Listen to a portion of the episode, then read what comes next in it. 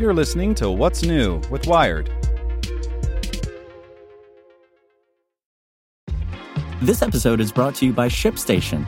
You know, some things take a lot of work, like sending little robots to far off distant planets. And just as that's challenging, so too is running a successful e commerce business, especially when there's so much to do.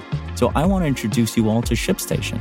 Now, I love using ShipStation because of its easy to use dashboard, which makes managing orders and printing labels a breeze and super smooth. Oh, and the customer service is just out of this world. It's exactly what you need to help grow your business. Sign up for your free 60-day trial at shipstation.com slash technews. That's shipstation.com slash technews.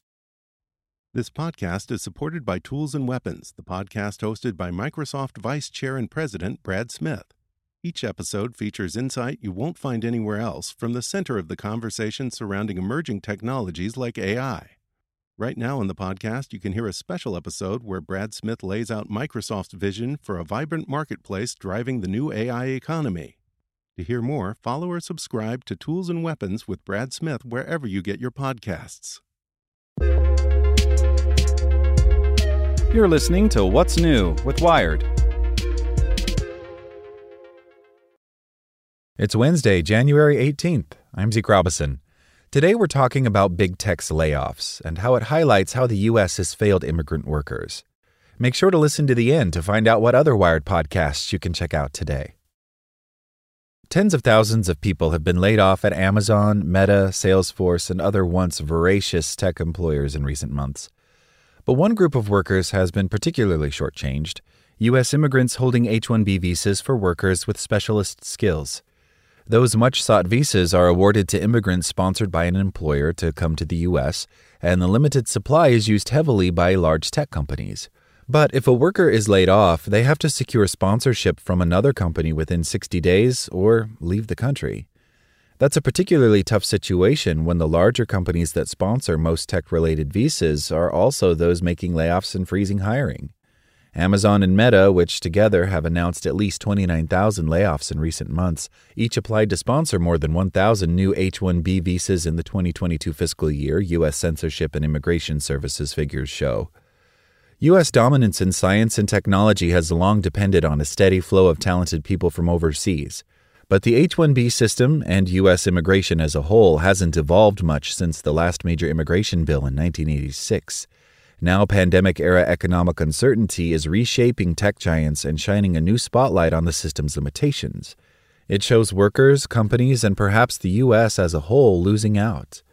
Because our system has been so backlogged, these visa holders have built lives here for years. They have a home and children and personal and professional networks that extend for years, says Linda Moore, president and CEO of TechNet, an industry lobbying group that includes nearly all of the major tech companies. They've just been stuck in this system that gives them no clarity or certainty. Over the past decade, tech companies that are typically fierce competitors have been in unusually strong lockstep with the question of H 1B immigration. They apply for lots of the visas, want the annual supply of 85,000 increased, and have lobbied for changes to the application process that would make it easier for high skilled workers to stay in the U.S. for good. An H 1B visa holder can generally only stay for six years unless their employer sponsors them to become a permanent U.S. resident or green card holder. That was the path taken by Alphabet CEO Sundar Pichai, who is rarely outspoken on political issues but has been vocal about his personal support for immigration reform. He has argued that both his personal success and the success of his company depended upon the high skill immigration system. Tech workers outside the U.S. appear to love H 1Bs too, despite the system's limitations. The visas provide a way for ambitious coders to get closer to the epicenter of the global tech industry or to leverage their skills into a fresh start in the U.S. Nearly 70% of the visas went to computer related jobs in the 2021 fiscal year, according to data from U.S. Citizenship and Immigration Services, and many of these workers eventually convert their visas into permanent U.S. residency. But because of restrictions on the number of employment based residency applications granted each year, it can take decades for immigrants from larger countries like India to receive a green card, leaving many people working on an H 1B tied to one employer for years. During that time, they are vulnerable to life disrupting shocks like those facing some immigrants caught up in the recent tech layoffs. It reveals the predicament these H 1B workers are put in, says Faraz Khan, legislative director for the International Federation of Professional and Technical Engineers Labor Union. The rules and regulations under which they work are not advantageous to any worker who is in any type of unfortunate situation. Immigrant workers aren't the only ones losing in this moment. Tech companies have invested decades and millions of dollars into lobbying for kinder rules and an increase in the number of visas available, and in sponsoring hundreds of thousands of workers. Yet the process remains unchanged, and layoffs mean some skilled workers that companies may want to hire from competitors, either now or in the future, will instead leave the country. The challenge is holding on to that talent and being able to really enable the country as a whole to benefit from the creations that they were going to bring forward. Karan Bhatia, Vice President of Public Affairs and Public Policy at Google, said in a June 2022 interview. Many Amazon employees with long standing applications for green cards are still waiting, according to an October 2022 post from Beth Galetti, Amazon's top human resources executive. The recent layoffs even disadvantage current H 1B workers who escaped the cuts and those who managed to secure new visas. Immigration law forbids companies from sponsoring a new green card for a foreign worker if they've recently laid off a U.S. resident in a similar job, Moore says. That means an immigrant worker who was laid off but lucky enough to get a new H 1B sponsorship could be barred from starting a green card application if their new employer has recently made its own layoffs. Tech industry groups and some lawmakers argue that the U.S. is already losing talent to competitors overseas because of its failure to reform the system. We've had such major movements toward restricting our already restricted and complicated immigration process. Other countries saw that as an opportunity for them to take advantage of to increase high skilled immigration to their countries to their benefit, Moore says. The U.S. has declined in the International Institute for Management Development's World Competitive Ranking over the past several years.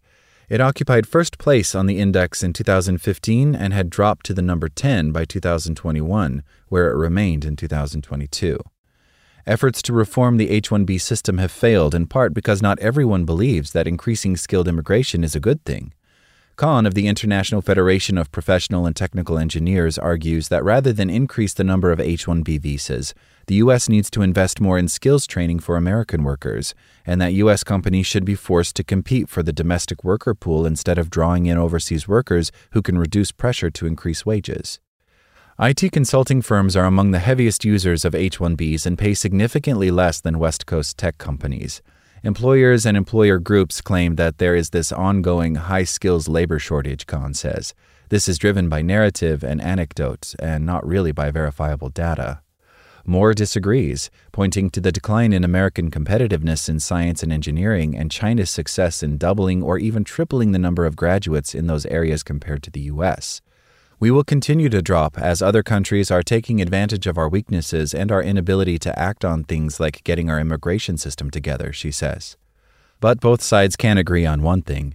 The current system fails workers like those who were swept up in recent tech layoffs and forced to urgently find a new U.S. sponsor or start life over elsewhere. Make sure to check out our other Wired podcasts. Today in Wired Business, Iran says face recognition will ID women breaking hijab laws. Checking in on Wired Science, drug shortages aren't new, the triple demic just made you look. And on Wired Security, a widespread logic controller flaw raises the specter for Stuxnet. Listen to these stories and more at wired.com/podcasts. Thanks for listening to Wired. Check back in tomorrow to hear more stories from wired.com. Want to learn how you can make smarter decisions with your money? Well, I've got the podcast for you. I'm Sean Pyles, and I host NerdWallet's Smart Money Podcast. Our show features our team of nerds, personal finance experts in credit cards, banking, investing, and more. And they'll help you make the most of your money while cutting through the clutter and misinformation in today's world of personal finance. You'll get clarity on strategies to help you build your wealth, invest wisely, shop for financial products, and plan for major life events. Listen to NerdWallet's Smart Money Podcast wherever you get your podcasts.